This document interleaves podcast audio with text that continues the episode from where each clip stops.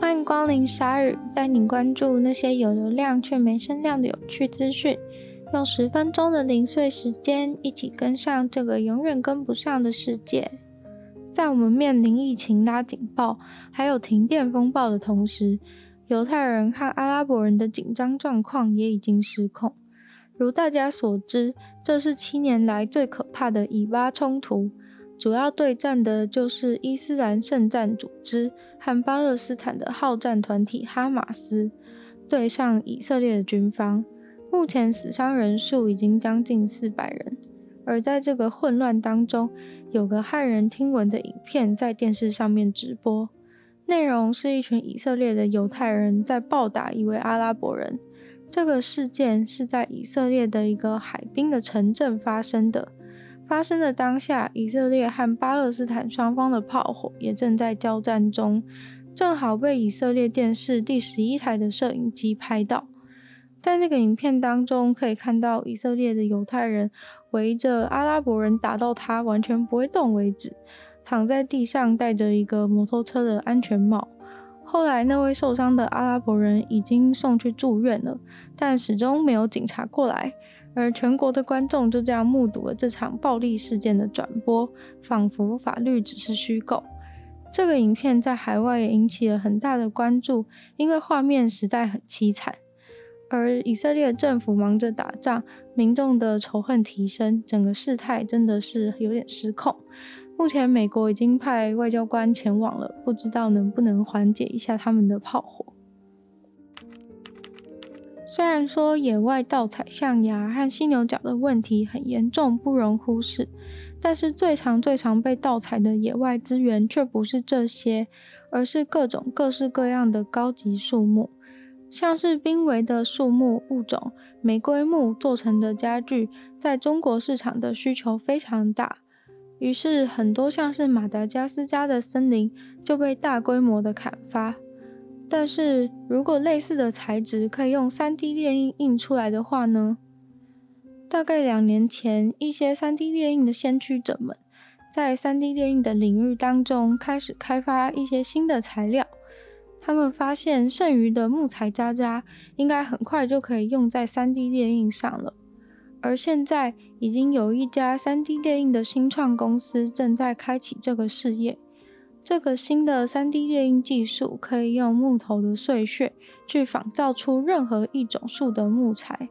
这种技术使用木头产业的两个副产品，因为树木主要就是由木质素和纤维素所组成的。传统上把树拿来做东西的时候，不管是做家具还是纸类，都是在把树木非物质化。而这个技术要做的事情，就是把它们重新组回去。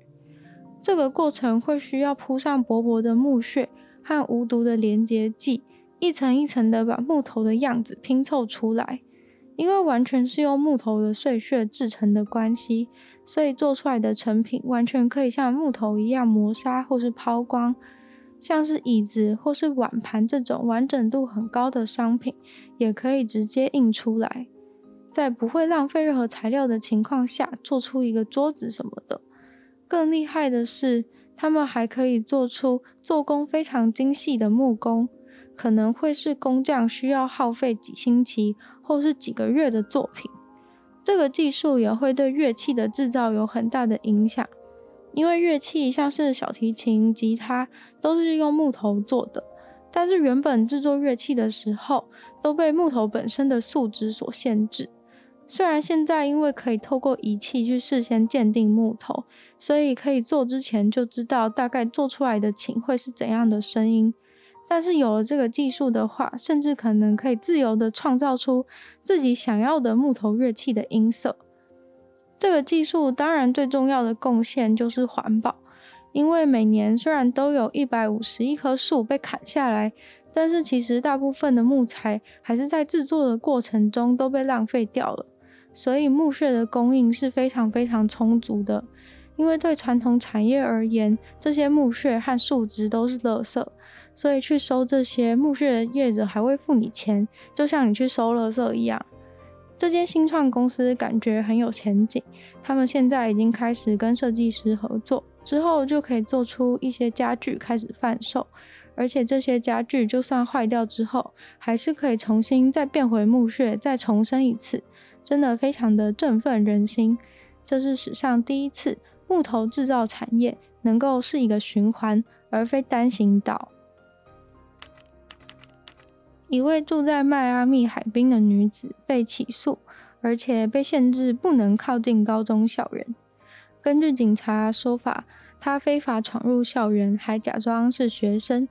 这位海滨女子是今年二十八岁的妮可小姐，工作是业务员，但是不知道为何就是冲入了迈阿密当地的某间高中。当学校的保全人员质疑她身份的时候，她就假装自己只是一个普通的学生，在找学校的注册组，但是她并没有往办公室的方向走去，还在经过的时候直接路过了。当他遇到一些在走廊上的学生的时候，他就把他们叫住，不让他们进去教室。这时候学校的保全人员又再次上前询问他，这次他完全不鸟保全人员，于是保全人员就通报学校说有可疑人士在校园内了。当这位女子发现很多学校的教职员包围她以后，她就开始往校舍的出口走去，想往教职员停车场逃逸。当警察也来了，冲过来叫他站住的时候，他也直接假装没听到，然后潇洒的走了。后来警察分析了监视录影器画面以后，确认了他是预谋犯案。他故意穿得像是学生，而且当他阻止学生进入教室的同时，其实他同时是在发一些他自己印制的传单给学生。而传单上面的内容到底有什么呢？原来是他自己的 IG 账号名称。难道这整个犯罪行动就是为了要增加自己的 IG 粉丝吗？而有了 IG 账号以后，警察很快就找到这位女子，并且拘留她。这位非常想涨粉、想疯了的女子，现在被起诉多项罪名，包括窃盗、非法入侵，还有妨碍公务。看来她的涨粉之路并不太顺遂。有人会很羡慕老虎和斑马身上漂亮的斑纹吗？虽然不是新消息，但是还是想跟大家分享。皮肤科医生说，其实人类的皮肤也有一个神秘的布拉什可视线。这个线的话，就像是条纹一样，会覆盖我们的全身，都有，包括手臂上，还有腿上、躯干上面。在一九零零年初期，德国的皮肤科医生就发现了他的很多病人身上的疹子和长出色素斑的位置，似乎都是在很类似的地方。身上有大范围色素斑的不同人，却可以看出他们有色素沉淀的地方。都沿着一些隐形的线在走，但是这些线并不是神经，也不是血管之类的，没有呈现任何已知的身体系统。而今天我们知道那是什么了，那其实是从一个细胞发展成完整一个人的过程当中所留下来的细胞遗迹。每个人都是从一个细胞开始的嘛，最后才变成很多细胞组成的一整个人。而随着那些细胞分裂，它们会变成不同的细胞。而皮肤的细胞不断分裂，它们会拓展到铺满整个人的身体。在这个过程中，就有点像是把热牛奶往一个方向慢慢倒进咖啡里面的时候，会形成一个漂亮的漩涡线条。不过可惜的是，世界上大部分的人一生都不会看到自己身上的条纹，看到的话其实是代表皮肤出现的状况。但通常也不至于严重到遍布全身，所以也很难看到全身充满条纹的人。想要有条纹的话，还是只能下辈子投胎了。今天的鲨鱼就到这边结束了。今天不管是疫情的状况，或是停电的事情，应该都造成大家不少的困扰还是担忧。就是希望大家可以平安的度过接下来的日子。那也希望大家会继续收听鲨鱼。然后就希望喜欢鲨鱼的话，还是要帮鲨鱼分享出去。然后可以在 Apple Podcast 留星星，写下鲨鱼对鲨鱼的评论。在任何有留言区的地方，也都非常欢迎大家留言给我。